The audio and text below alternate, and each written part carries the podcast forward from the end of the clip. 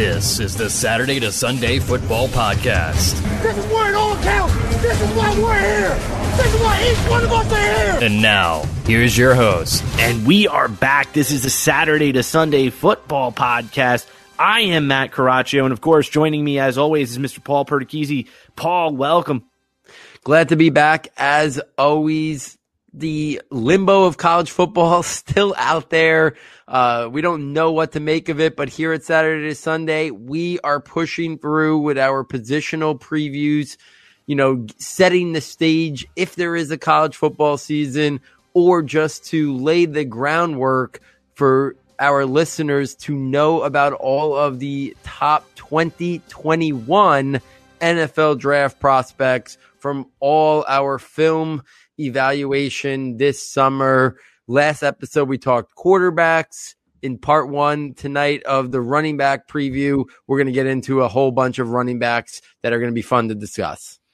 And as we said last time, this is going to be again thumbnail sketches of these players because as we had spoken about, you know, most of my analysis is really going to be coming during the fall as my family welcomes another individual into it. We're really excited, but uh, time is growing thin for me. So the fall will be my time to watch players. So Paul is going to be gracious enough to be sharing his thumbnail sketches of these this running back class. And obviously, I've been watching these guys as well throughout the college football careers. So I'm excited to just kind of get in, Paul, and kind of mix it up and kind of give people a feel for this class. But of course, we will be pack- unpacking this class more throughout this season, whatever form it may happen in. And right on the beginning of tonight, we're going to start with the Washington State Junior. He's 5'10, 197 pounds. I'm talking about the one and only Max Borghi.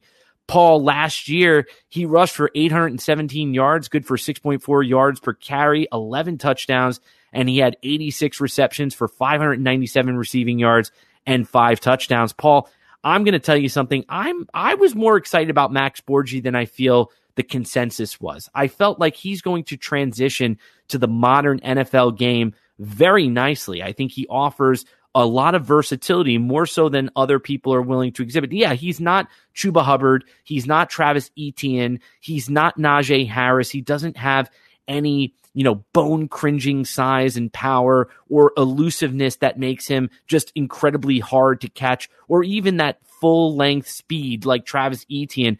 But he can catch the football. He's good in tight spaces. He's good outside the tackles, running in zone type concepts. Paul, I thought he fit the modern NFL very well. I, I was more excited about Max Borghi. What do you think about him? Yeah, listen, I think he has his fans and I think he has some people who have some question marks. And I think I fall somewhere in the middle. I like his game. I don't think, I think you have to know the role that he could play at the next level. And I think what you're talking about is I think he can be a useful player in a backfield and have a role with the modern day NFL game. And, and in terms of what he's asked to do. I think some people are looking at him and thinking, probably because of the color of his skin, thinking Christian McCaffrey. And I don't think he's that type of player. I think he's got very good receiving capabilities, as you already spoke about.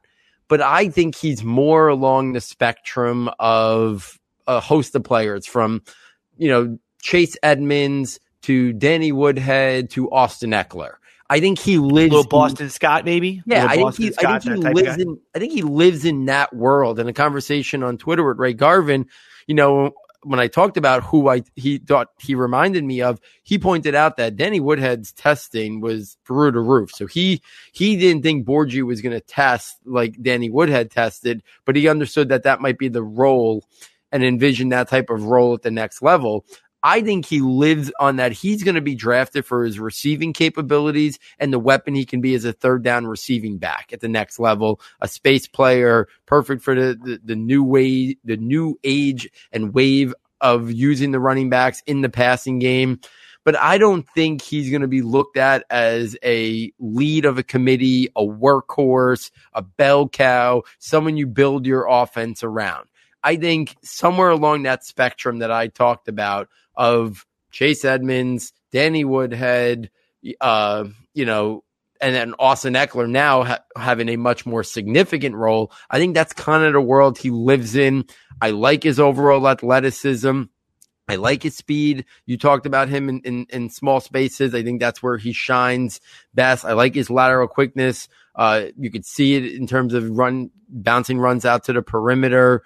Uh, but he's not going to test like it's a great athlete. I think he, I think he's probably in that good athleticism range, speed, all that stuff. I like his footwork, his cutting ability. I think it is good to very good. Uh, but it's really the receiving skills. I think that's where he lives. I think he'd be in the lesser part of a committee or a pass catching role at the next level. You can probably, you know, push him out to the slot at times and, and ask him to do some receiver things. I think he could go on day two. I think he could be like a round three pick for a team looking for, for that component to the backfield. Uh, I just think you have to know what to expect. And if you think he's going to be a guy who's going to run the ball, you know, between the tackles, you know, 15, 18 times in the game at the NFL level, that's not Max Borghi.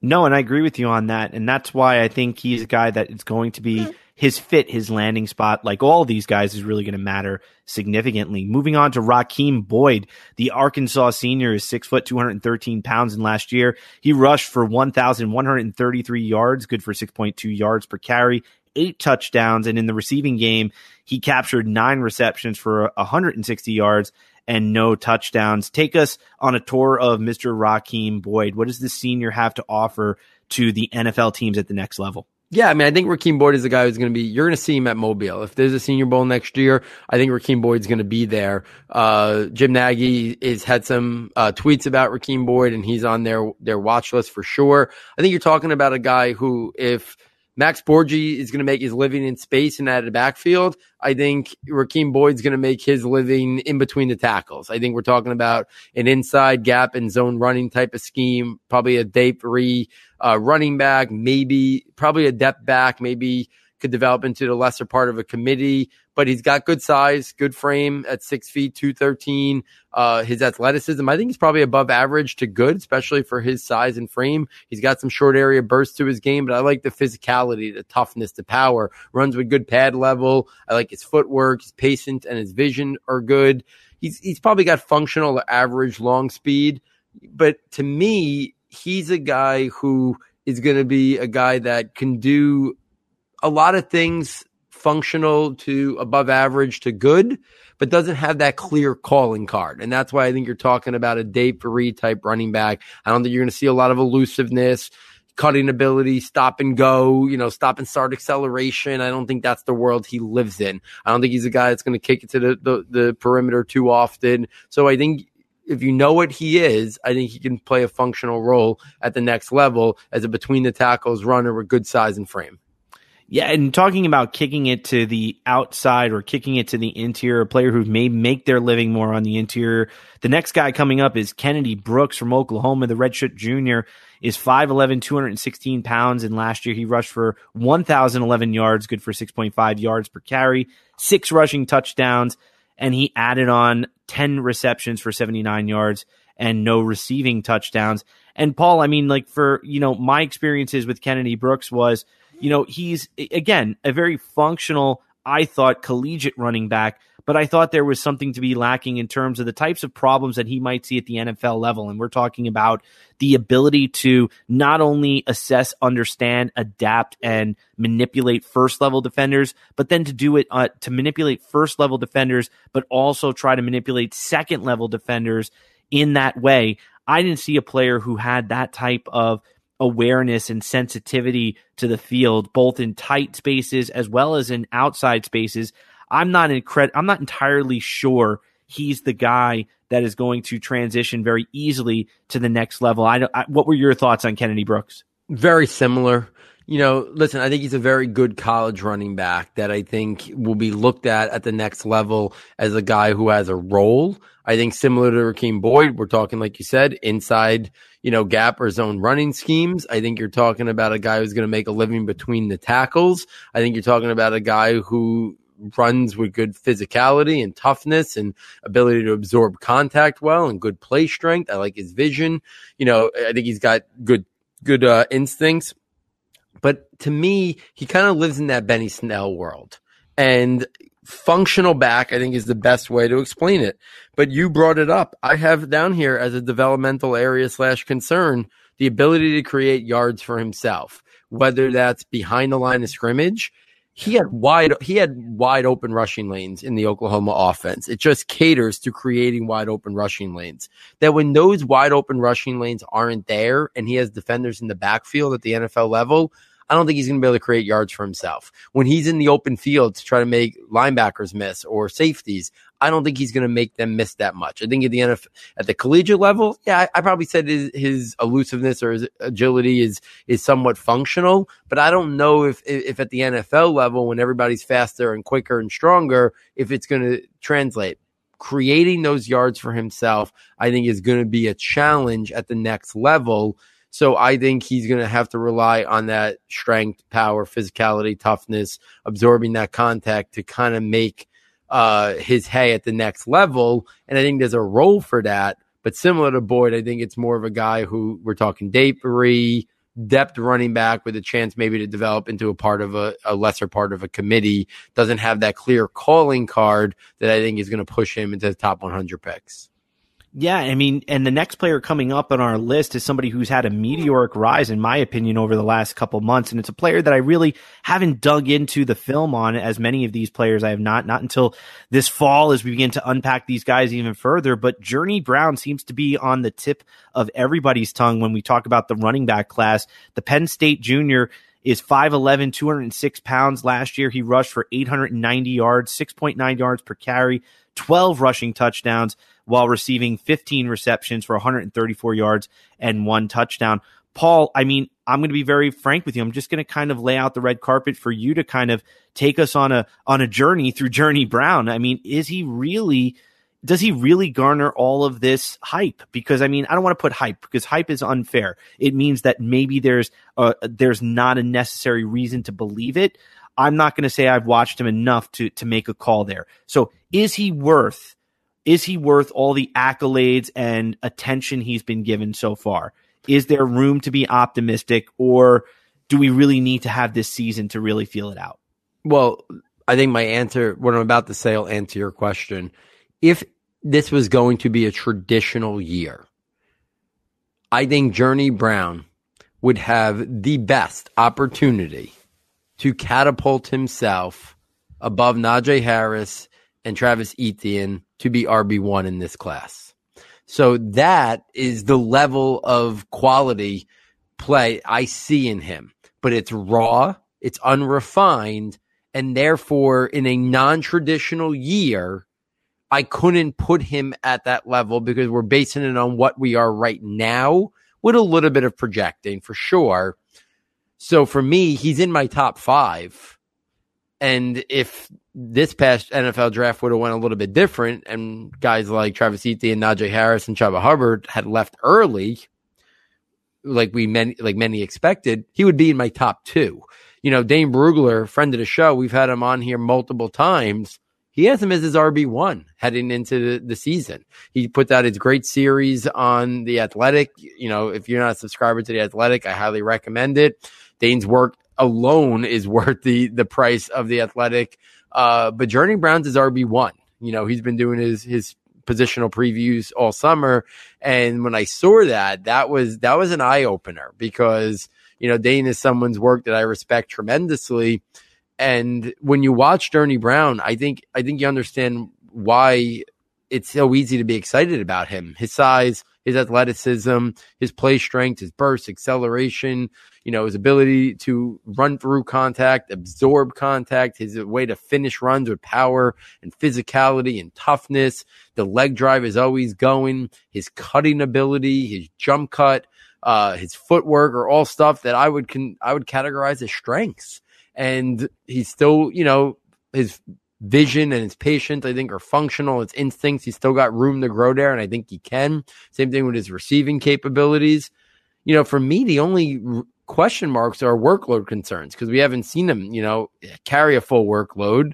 He's got to improve his pass protect uh, pass protection, and he's got to show that he could even be more of an impact in terms of the receiving game. But to me, he's got three down potential, a chance to be a starter, functional in a lot of different running schemes, and I think he's a day two pick on his upside and talent right now. And I think he could have pushed his way towards the Travis Etienne Najee Harrises of the world if we had a traditional full college football year. I mean, I, I, it's got me stoked to kind of go and watch him.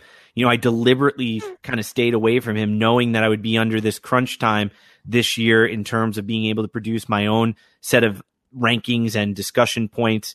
So I, I kind of deliberately kind of you know said, let me get a clear head before I watch him. And everything that you just said there makes me even more excited because, like you said, friend of the show, Dane Brugler, we respect his work above so many. And it is absolutely something to be told when he's got somebody at number one for sure.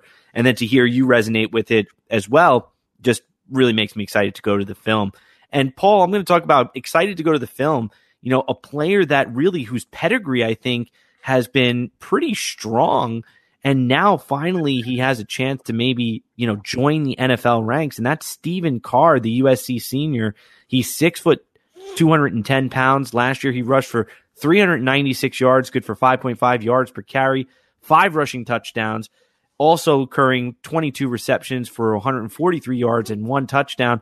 Paul Stephen Carr, in my opinion, coming out of high school, was a very well-rounded all-around back. I mean, caught the football well. He was pretty good in space. He was also good between the tackles, but he was also a player that, you know, in terms of, you know, in terms of problem solving, you know, there were just cuts and there were gaps between players. There were areas where he really just didn't have, you know, the capacities, the, the physical capabilities to necessarily prevail.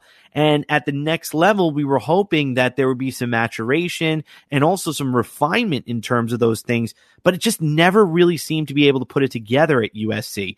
Paul, what were your thoughts on Stephen Carr?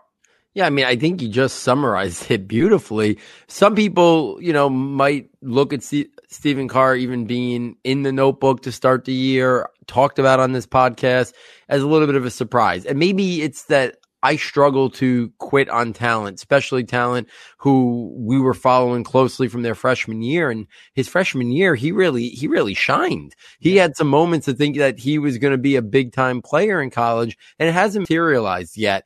But there are some things that stand out about him that are intriguing. It's, but he's more athlete right now than running back. And you talked about it there with his inability to solve problems on the football field.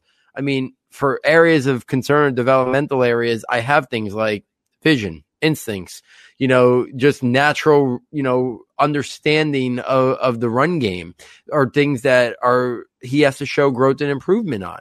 But he has certain things and certain aspects that you can't teach. His athleticism, his long speed, his bursts, his acceleration, his ability to cut and change directions are there. It's it's the understanding and the processing that hasn't matched up yet to the God given athletic abilities he's had, which is what made him such a high recruit.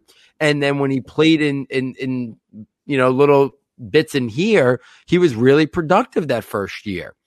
But then ever since he was asked to do more, and he's, he's battled some injuries too and durability concerns, but it's that understanding of how to solve problems, the vision, the patience, all that stuff, which he needs to still show growth on but I still think he's the guy that the NFL teams, whether we want to believe it or not, they know who is five star recruits. They don't quit those guys very easily either, similar to how sometimes in the devy community, we don't quit these guys and their in their natural God given talent. So I think Stephen Carr is one of those guys that I can't quit the talent yet. I think an NFL team will be intrigued on day three, even just with those natural athletic traits. Teams that really, you know, look at SPARQ scores and the athletic profiles of guys and are going to be intrigued with Carr. And if we ever have a season this year and he stays healthy and he produces, I think he could see his stock rise a little bit, but he really has to kind of put it all together and show a lot of growth and improvement in the natural rushing components of the game. No, and I think you really kind of put it really eloquently. And, and going back to the summer seminar series, friend of the show, Sean Mishka, who's, uh, you know, wonderful blog series, Football Beyond the Stats, and also the blog at emergentmovement.com. He actually just put out a recent article about affordances and, and affordances in football. And basically the, the discussion was about the opportunities that players take on the field. And that's what affordances are. What opportunities for action do they have given their particular skill set?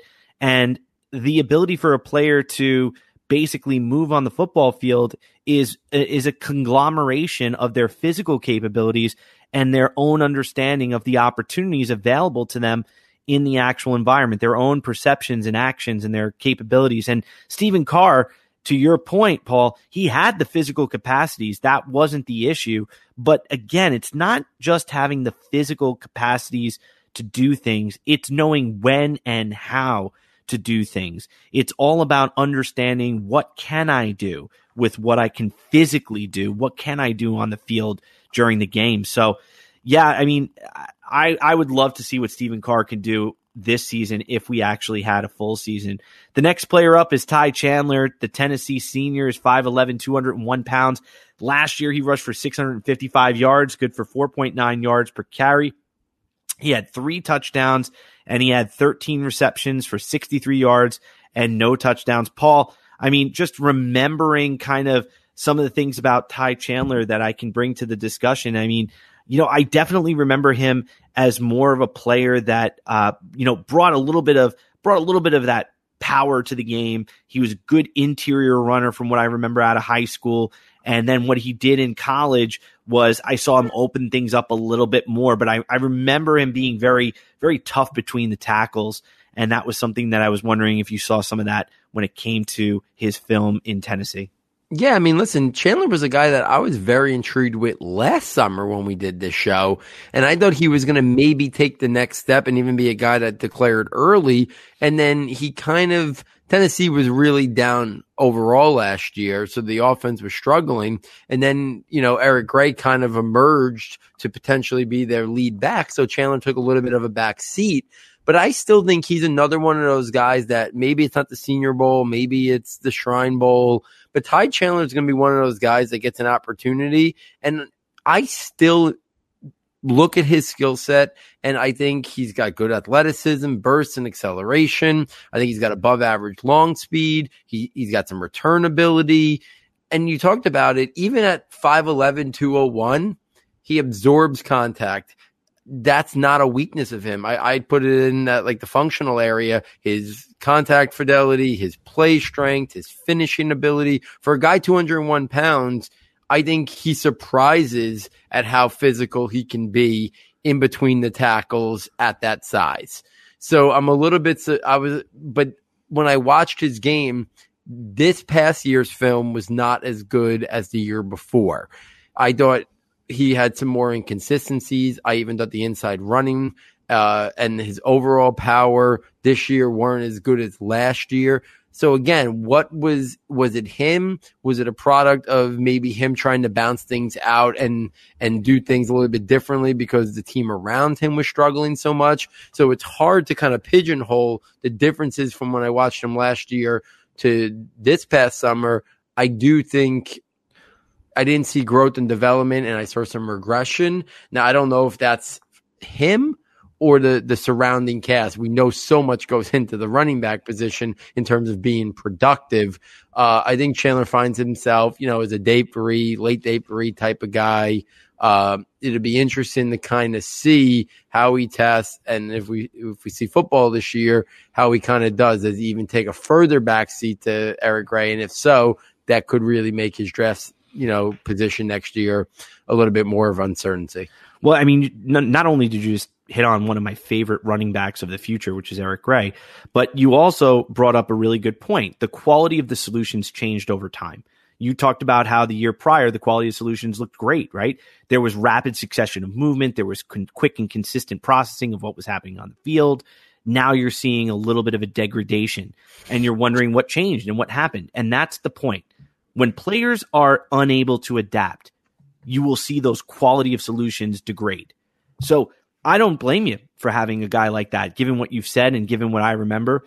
If the quality of solutions are changing, then you know the player's adaptability may not be up to snuff. And we know that you need to be the, one of the most adaptable players ever to make it at the NFL level. So let's move on to the next player. We got Malik Davis. The Florida product is a redshirt junior. He's 5'11, 195 pounds. And in 2019, he rushed for 86 yards and good for 2.5 yards per carry, one rushing touchdown, six receptions for 41 yards, and no touchdowns. Paul, give us a little bit of an understanding about Malik Davis and his enigmatic career. Yeah, I mean, there's nothing even really new to talk about Malik Davis. It's been years since his freshman year where he exploded onto the scene with big playability that he looked like he was going to be a superstar. Like I'll, I'll, go that far. It looked like he was going to be a college football running back superstar.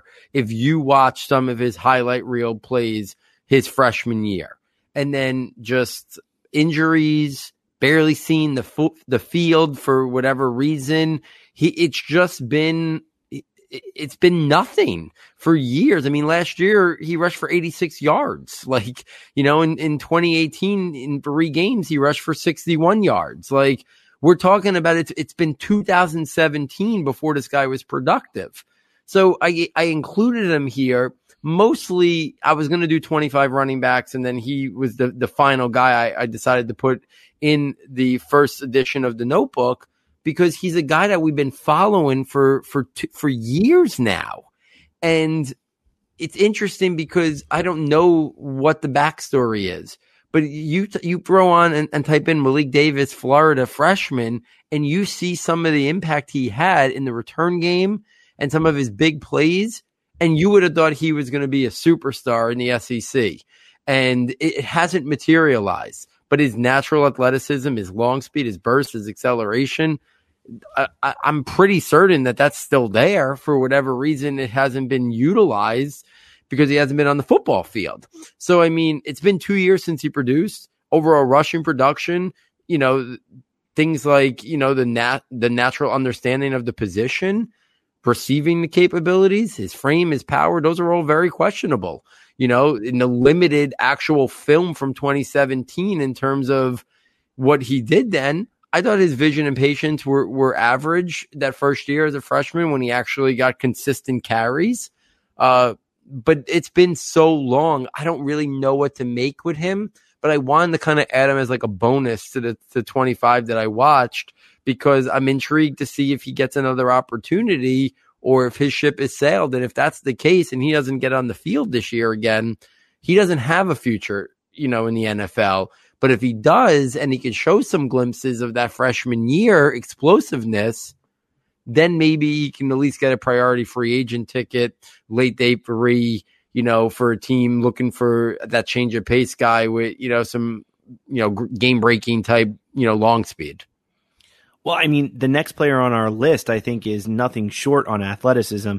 In fact, that would probably be the one thing that I think we'd all agree he has in spades. And I'm talking about Travis Etienne, the Clemson senior, 5'10, 210 pounds. Paul, it feels like we've been waiting on this young kind of dynamo to kind of emerge from Clemson and finally join the ranks of the NFL. And it looks like this season we're going to get our wish. Last year he rushed for 1,658 yards, good for 8.1 yards per carry. Yes, that's not a typo. 8.1 yards per carry, 24 touchdowns, and he added 37 receptions for 432 yards and four touchdowns. Paul, I'm going to rephrase how we talk about Travis Etienne because again, like we, like we've said, we're going to be able to unpack these players for for months and months and months. I want to know what is it going to take for Travis Etienne to be among the top 10 backs in the NFL coming out of college? What does he need to add? Because I think coming out of college, he's probably going to be in that, you know, top 20. He's going to be potentially a starter. He's going to be somebody we're going to go after. But for him to make that leap from good player to NFL, very good elite player. What is it that you see from him that he's just going to need to develop to round out his toolbox? I, I, think it's going to continue to be refinement in the pass game, to be honest with you.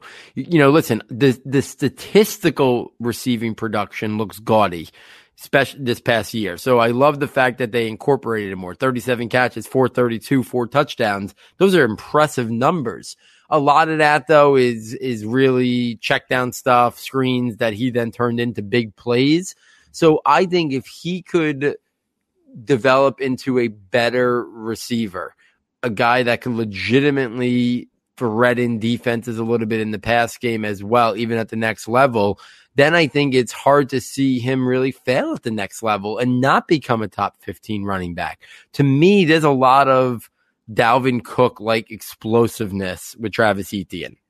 That's what I kind of see. I thought I was stunned that he went back to school. Absolutely stunned. I think he would have been right in the mix, you know, with the Clyde Edwards Helaires and the Jonathan Taylors and the Andre Swifts. You know, we talked about how hard it was to rank the top five running backs this past year if you threw Travis Etienne into the mix, I think we would have been the conversation would have been, man, it's really hard to to rank those top six running backs this past year, right? I I would have had the delineation after the top six. I think then it would have been, you know, where it would have been. And I think someone could have had Etienne at one, someone could have had him at two, three, four, five, you know, and and I would have been there would have been a strong argument to put him anywhere there. But there's not a lot. Get a little bit better in pass protection. Uh, I think at times in college, he looks to bounce runs to the perimeter a little too much, looking for the home run play. I think that's kind of a lot of college running backs that are, that are so great in terms of their, their athleticism and their, you know, stop and start acceleration and their footwork and their cutting ability, all the stuff that Travis Etienne is, is great at. I think sometimes they get a false sense that they can always get to the perimeter and always cut it back out and, and get to the outside. And at the NFL level, sometimes that doesn't work, you know, because everything's quicker, faster, better defensive schemes, etc. So I think that's the one thing. Just har- harness in the aggressiveness and don't be over aggressive. Sometimes just take what you can get because a a one yard run or a, a, zero yard run sometimes at the NFL is very important compared to a minus six yard run. And in, in, college, when he went to the outside, it didn't often lead to a minus six. At best, he probably got back to the line of scrimmage or picked up a couple yards. But sometimes he can kick things out to the perimeter and it could lead to a, a chunk loss at the next level. So I think he's just got to be a little bit care- cautious about that continue to improve his receiving game. And I think you're talking about a guy who will definitively be a top 15 type running back, if not higher at the next level. Yeah, I mean, I'm I'm right there with you. I mean, again, talking about my experiences watching him over the last, you know, his college career, you know, the things that I kind of immediately gravitate towards is, of course, the receiving game. I think that is a big part of what we want to have if we're going to be you know, a three down potential running back in the NFL. I think the receiving game is important. You know, I think that's an important part of what offenses want to do as a passing unit. To have that receiver out of the backfield that's a threat is important. And it's not just enough to catch the football. You also have to be able to elude uh, linebackers who are getting faster and faster as they adapt more and more to spread. And also, you may have to go against, uh, you know, a potential, you know, hybrid type of linebacker, a player who might be even a, a nickel or a safety.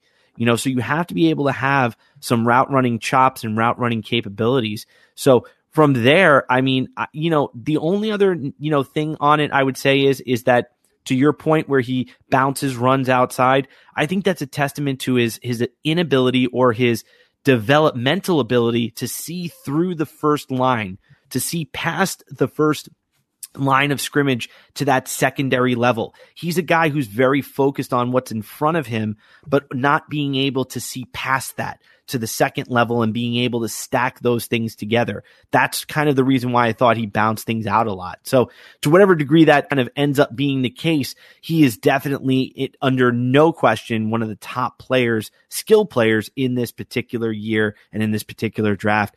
Paul, moving on to Demetric Felton, the UCLA junior is a redshirt junior. He's 5'10, 185 pounds. Last year, he rushed for 331 yards, good for 3.8 yards per carry, one touchdown, 55 receptions for 594 yards and four touchdowns. Talk to us a little bit about Demetric Felton. So, Demetric Felton meet Antonio Gibson and Lynn Bowden. Lynn Bowden and Antonio Gibson meet Demetric Felton. This is next year's version of Antonio Gibson and Lynn Bowden. If there's a guy who's going to be classified exclusively as a receiver, as a slot wide receiver next year, who's right now listed as a running back, it will be Demetric Felton. His, he's going to make a career for himself in the NFL level because of his receiving capabilities. 100%. His natural athleticism, he's got very good to great athleticism, long speed, acceleration, and burst. Big play threat anytime he touches the ball. Anywhere he touches the ball. His footwork, his cutting ability, his ability before we were talking about, I think it was with Kennedy Brooks, the an inability to create yards for himself, like in, in, in short areas behind the line of scrimmage. Felton can do things like that with his footwork, his cutting ability, stop and go, you know, acceleration, his change of direction stuff. That combined with his receiving skills and his route running ability. He's he's, a, he's one of the better. He'll be one of the better route running running backs next year by far. And then his ability to create yards after the catch is what's going to make him very, very intriguing. He's a versatile playmaker. He can be used on traditional rushes, especially if you get him in space, a receiver out of the backfield, line him up in the slot, do jet sweeps, end the rounds, any type of manufactured touches that you want to get him.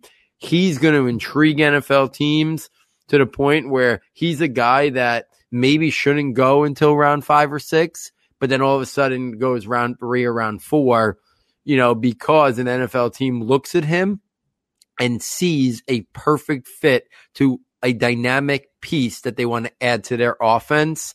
That's Demetric Felton. So he's a guy who is not being talked about on traditional running back lists. Maybe you see him on some people's wide receiver list, but he's going to really intrigue NFL teams at his versatility in today's type of NFL world. We've seen Lynn Bowden. We've seen Antonio Gibson. We've seen what teams want to do with these guys. Laviska Shenault. Laviska Shenault. Demetric Felton's going to be in that world next year uh, of those guys this year.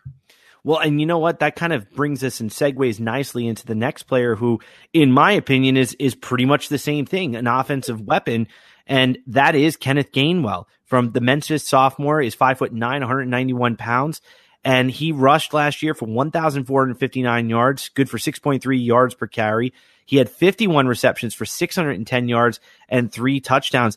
Gainwell, again, just from what I can remember watching him throughout his career, you know, Gainwell is definitely a player who can do a little bit of everything. I think he is, like I said, the hunt for the new Percy Harvin is on. I know people keep saying like that's not what's happening. I fully invest in the idea that teams want what we've called on this show the wing back or what I think um Char- not Charles Davis but uh Bucky yeah. Brooks. Yeah, Bucky Brooks, thank you. Called a slot back. I think that that is exactly what NFL teams want. Why have a slot receiver and a scat back when you can find a guy who can do both? And I think Gainwell might be that guy. Yeah, Gainwell's very intriguing. He's in my top five. And when we when when on the second part of the the series, when we finish up talking about running backs, we'll also round out that second episode, you know, with some tiers and with some rankings inside those tiers. Uh, and Gainwell is very intriguing. He sits in my top five right now. I think he's got more rushing capability significantly more rushing capability and upside than uh, a Demetric Felton.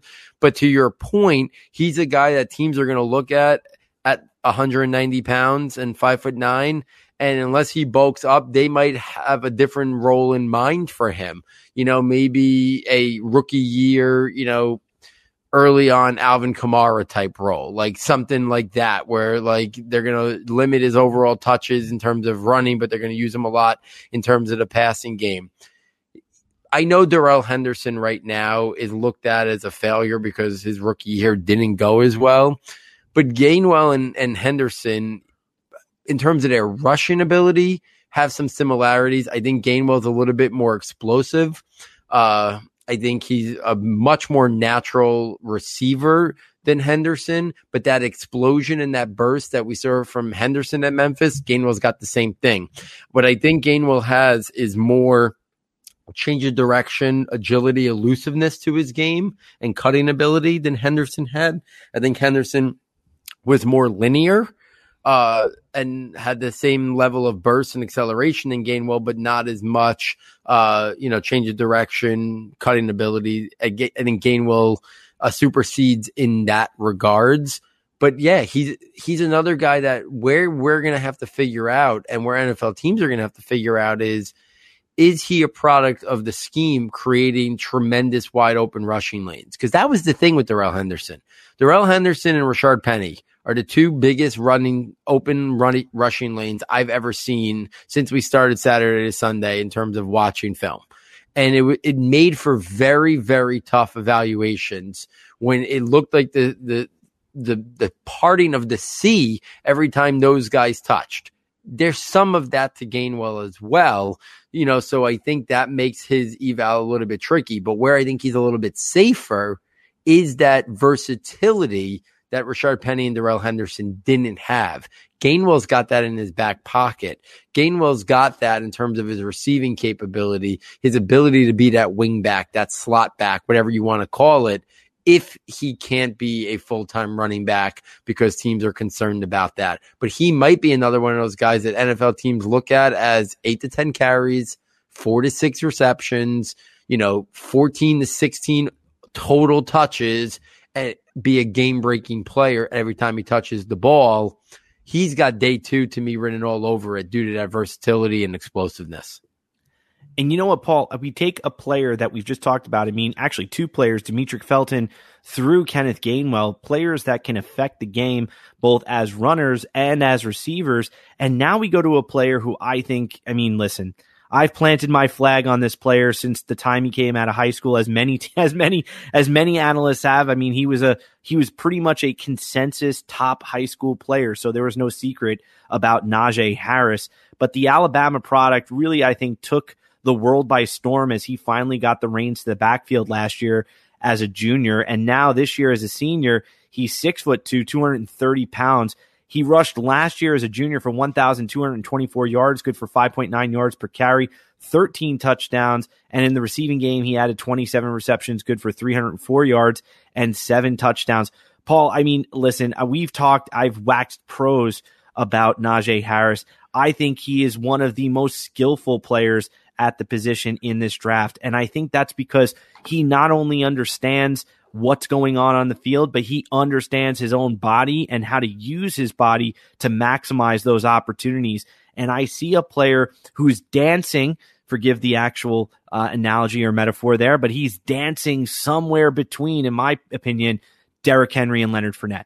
That's where I see him living. And I think that what separates him from those two guys, he's a better receiver than both of those guys by far. And I think for me, that's what's going to excel. It is going to throw him into a team that's looking for that traditional running back, but yet they're going to get all these nice little bells and whistles. It's like a luxury car that you bought, and all of a sudden you realize, oh my God, it has a heated cup holder and also a cooler in the actual compartment along the side of the car. All these little bells and whistles. He's that type of running back. I love Najee Harris. He would be easily, I don't care why I haven't watched all these guys again. He's easily going to be in my top three players of this particular um, class at this at this particular running back position. Yeah, and and let's call it for what it is, and and pat ourselves on the back a little bit. There were a lot of people ready to jump ship of calling Najee Harris a big time prospect after his first two years, first year, and then after his second year at Alabama. And we were talking about Najee Harris from last summer. We were talking about Najee Harris when the season started. And then I feel like it was the LSU game that all of a sudden people were like, whoa, maybe he is a little bit better than we thought. Maybe he is not a slow plotter and he's more athletic than we gave him credit for. Listen, he's not going to blow up he's he's not going to blow up the, the combine for his 40 no, He's not going to he's not going to run as fast as AJ Dillon at at a, at a big size or maybe not even as fast as Derrick Henry. But his long speed is average at best. But his play speed is fast and his overall athleticism is going to be good when you take into account the full picture, the jumps, the explosionness, the stuff like that. His movement skills are very, very fluid for a man who's 230 pounds and 6'2. You don't see 6'2, 230 move like this. Well, it's and, rare. And I don't mean to, to cut you off, but I think that to add depth to what you just said, you don't see players like him that are able to power cut, speed cut, vary controls, vary angles, vary accelerations, spin, stiff arm, do all the different types of leapfrog. How many times did we see games where he leapfrogs a defender because he has that in his tool bank to solve problems? And you talked about it. His receiving capabilities. He wasn't, we talked about before Travis Etienne just running checkdowns. Travis Etienne was running wheel routes to the end zone and caught multiple touchdowns like that. Like Travis, Najee Harris showed his ability to be a three down player this year. You know, so to me, he's clear top two running back right now for me. Him and Travis Etienne. And to be honest with you, you can make it a 1A and 1B thing. And I wouldn't really argue somebody who wants to put Najee Harris ahead of Travis Etienne right now. He plant that flag. He has he you talked about it, his footwork, his for a man 6'2, 230 his lateral quickness is outstanding to get to the outside and run for, for that size and frame. I mean, listen, he's not Saquon Barkley, who was a freak, but his lateral quickness is a strength of his. Most people didn't believe that just a year ago at 6'2, 230, that, that. And then we didn't even talk about his power, his physicality, his play strength. Some people might say he doesn't go down. Some people might say he could even be better in that regards. And maybe there are times that he almost is he doesn't even play up to that size and he can even be more physical. And I, I agree with that. Maybe at times he can, but when he wants to be, he's physical. He, he bounces off of runners. He runs through contact. You know, to me, his acceleration, burst, and long speed are probably just average, but his natural movement skills and his fluidity in those movement skills make him appear faster uh, than than it really does. And then you combine that to his pass receiving skills and his receiving production.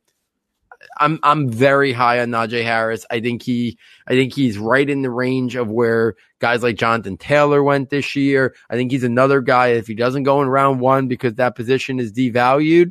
I think we're talking about a guy who's off the board in the top 10, 15 picks of round two, and a team could take him in round one uh, if they're looking for that guy who they want to build an offense and be a, a power running team. I, I wouldn't even be that. I think Najee Harris is going to be looked at as the best Alabama running back from the last, you know, however many years coming out of college. And there's been a lot of them from Eddie Lacy to Mark Ingram to, you know, Derrick Henry to Damien Harris. You know, the list goes on and on. I think Najee Harris might end up being one, you know, that is the one that is the high most highly regarded. You know, I think, you know, Josh Jacobs obviously was very highly regarded himself, and we here at Saturday Sunday loved him. But I think Najee Harris is in consideration to be looked at as as the best Alabama back that we've seen uh, in quite some time coming out, uh, especially with more of a uh, workload under his belt than than what Josh Jacobs had when he came out. Yeah, I mean, listen, and that's gaudy praise, right? Because people might be saying, you guys are out of your mind. Derrick Henry, Josh Jacobs, how could you even utter such words? I'm going to tell you, out of all the running backs that you just mentioned, I don't think there's anybody who has the ceiling, in my opinion, that Najee Harris does. And I know that's crazy, but it's because of what he can do as a receiver. Don't misunderstand what we're saying. He's not the best receiver in this class, but he is a beyond competent receiver. He is a skillful receiver and he is good in the receiving game. And I think he's an exceptional, exceptional player. I, am I'm, I'm very excited for him. He he's a player that, like I said, if we had to call it right now, I'm right there with you. He is among my top two or three, probably putting him at number one right now before I even utter another word. So let's go on and to the next. W- before yeah. before before you go on though, I I want to bring up one thing that I found fascinating, and Daniel Jeremiah is is probably looked at as one of the top evaluators right now in terms of the NFL draft as there is in the industry, right? He his comp is fascinating for Najee Harris. And I would never have thought of it at all he says what? Steven Jackson. He said Matt Forte. And what yeah. what I found intriguing about that is Matt Forte wasn't a good receiver. He was a great receiver. And the fact that he thinks his running style, his overall game has reminiscent of Matt Forte, and he wrote a whole profile of that. I'm not going to go into the details. Head over to NFL.com and you can find that article, you know, earlier this summer. But I found it very intriguing because it wasn't the typical like bigger guy, physical guy, and he went right for a comp on that regards, whether it's the Derrick Henry or something like that. He went to Matt Forte because of the the I think I think Matt Forte wasn't the fastest runner. He wasn't the most athletic runner, but he was fluid. He solved problems. He was creative. He impacted the game on all three downs. And he didn't need high level athleticism and long speed to be a great NFL running back. So I found it very fascinating that comp by Daniel Jeremiah. And I think it just shows you to what people see in his full picture in his full game. Yeah, and like I said, I somebody put out Steven Jackson as a comp for him too. Very much in line with the Matt Forte. It's not it's not out of the question. These are the types of players that Steven Jackson was a great receiver too, by the yeah. way. Yeah, that that's my point. Like so Steven Jackson, Matt Forte, you're talking about an impactful, big-bodied running back. Love it. Love it, love it, love it. Where where I think most people typecast and miscasted him last summer as a big-bodied guy like like you know, whether it's, whether it's AJ Dillon, who we like here, and is, is he was an athletic freak in his own right, but I think people miscast Najee Harris. And I don't know if that'll change because sometimes people really get set in their ways in terms of what they think a player is. But I think people miscast him last summer as just this in between the tackles, two down type r- physical runner and miscast him as that last year. And I think he, he changed the narrative dramatically to be the more complete runner that I think people like me and you and other people thought he could be. Yeah, and I agree with you. And I'm excited to see what he's got. So, Paul, let's go a little bit of rapid fire to finish out the show, get through a couple more guys, maybe like three or four. Sure. Let's talk about Javian Hawkins, the Louisville sophomore. He's five foot nine, 196 pounds last year. He rushed for 1,525 yards, good for 5.8 yards per carry, nine rushing touchdowns, four receptions for just 58 yards and no touchdowns. Tell me a little bit about Javian Hawkins. Yeah, I mean, he's only a redshirt sophomore. So the odds of what's going on in college football right now, of this guy declaring without a season, I think would be very limited. Uh, but he was very productive this past year. You know, like you said, over 1,500 yards. We're talking about another guy, an explosive player in terms of athleticism, long speed, burst, acceleration. Another guy who can be a, a home run threat anytime he touches the ball. You know, this guy's got good to great lateral quickness, can get to the perimeter, good footwork, all this stuff. For him, though, 5'9, 196. He's not going to be a guy that makes his living running between the tackles. He's not a guy who runs with power and physicality and, and that. He's a space player, but he's a space player that has not shown the ability yet to impact the game receiving. So for me, right now, I look at him as a change of pace back, maybe develop into a lesser part of a committee, outside gap or inside zone, like draws and delays where there's a lot of space is where he lives and is most effective. But right now, he's somewhere on day three because he's got to show that he could impact the game. He shows he can impact the game uh, consistently and significantly in the pass game. Then we're talking about one of those dual threat weapons that can move his way up, you know, draft boards. Uh, but right now, he's got to show some more development in that area to not just be a really good to great college football player, but to transition to the next level because he's got that athleticism, the cutting ability, the change of direction, all of that. And he could still get drafted right now and be a really interesting change of pace guy. But uh, NFL teams want those guys usually to impact the game in terms of the receiving capabilities. He has yet to show that he can do that. It's the most important thing for him to, to improve upon. And as we kind of move to the next guy, Kylin Hill, I mean, this is a player that I feel like is very polarizing right now in space. The Mississippi State senior is 5'11, 215 pounds. He rushed for 1,350 yards, good for 5.6 yards per carry, 10 rushing touchdowns. He also added on 18 receptions for 180 yards and one touchdown. Paul, thumbnail sketch from what I remember about Kylin Hill and from what I've seen over the years from him you know, I, I think he's one of the, again, one of the more well rounded backs. I think that he has the opportunity to help out in the passing game. I think he has good receiving production or good receiving abilities. Um, but it, he's not a player that I think that is going to necessarily be the offense at the running back position. I see him as a better part of a committee. Any thoughts that you had on him? Take us a little deeper.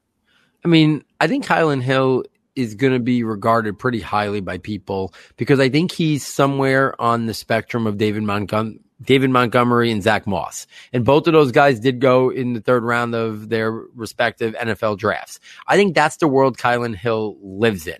I think he's the same type of athlete. I think his strengths in terms of his ability to break tackles, his physicality, his play strength, his finishing ability, you know, all that stuff. Short area bursts, one cut ability, you know, use of stiff arm. I think that is all very reminiscent of those guys that I talked about.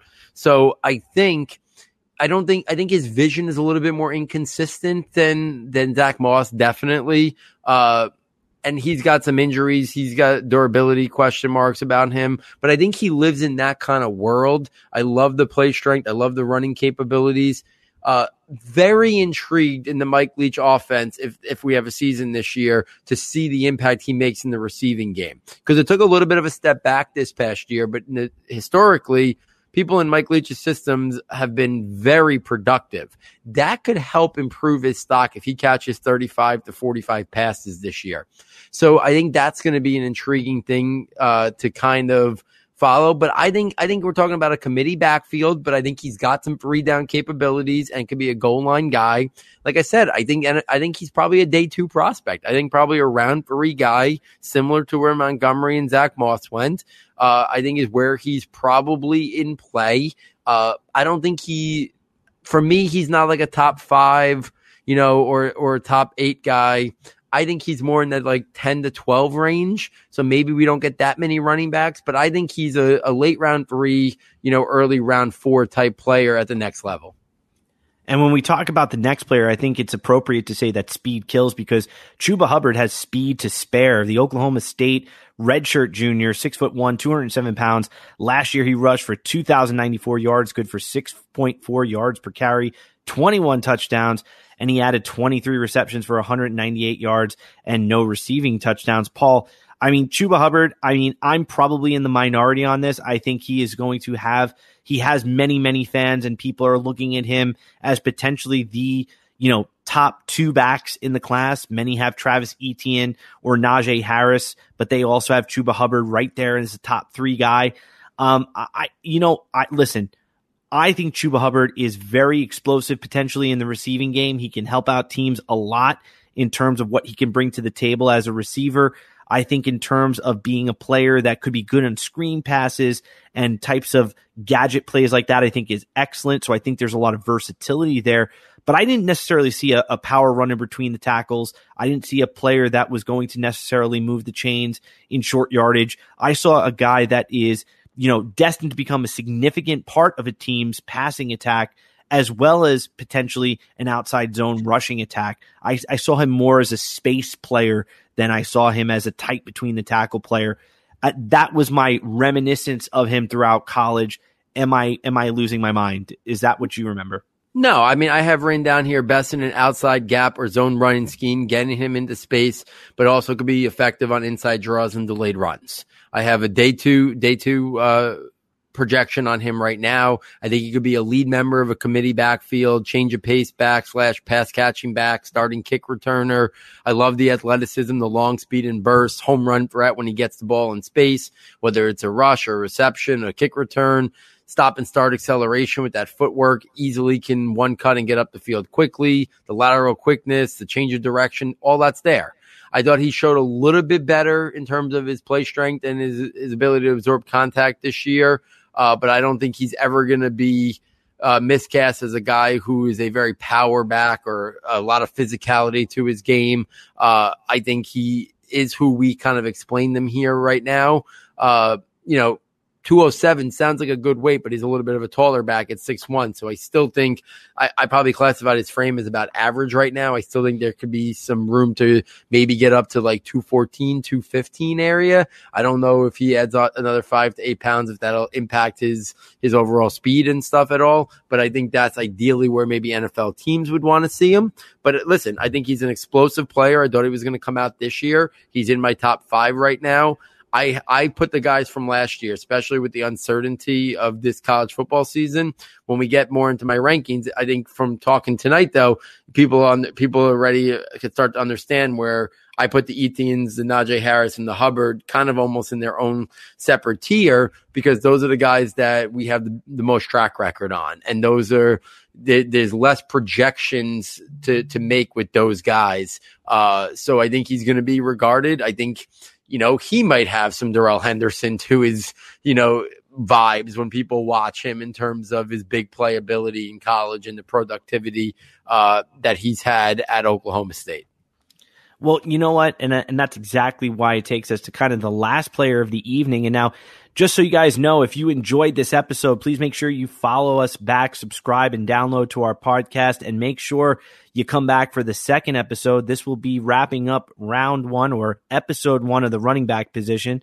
And for our final running back of this first show in this series, we're going to be talking about Keaontay Ingram. The Texas junior is six foot, 220 pounds. He rushed last year for 853 yards, good for 5.9 yards per carry and seven rushing touchdowns. He also added 29 receptions for 242 yards and three touchdowns. Paul, this was a player out of high school that I thought was, again, a very well rounded back. Although he had a little bit, if I can remember from high school, a little bit more of an upright running style. He was a player that did a lot of you know, he had good change of direction between the tackles. He showed some agility between the tackles and on the outside runs, but in space. But again, he was another player that I think I was waiting to see not that first level vision, but a player that could see past the first level to those second level defenders and be effective. There was no doubt he was a threat as a receiver out of high school, too. Um, he had the capacity to be a receiving threat going into Texas. So I'm wondering, Paul, with that high school kind of feeling in mind,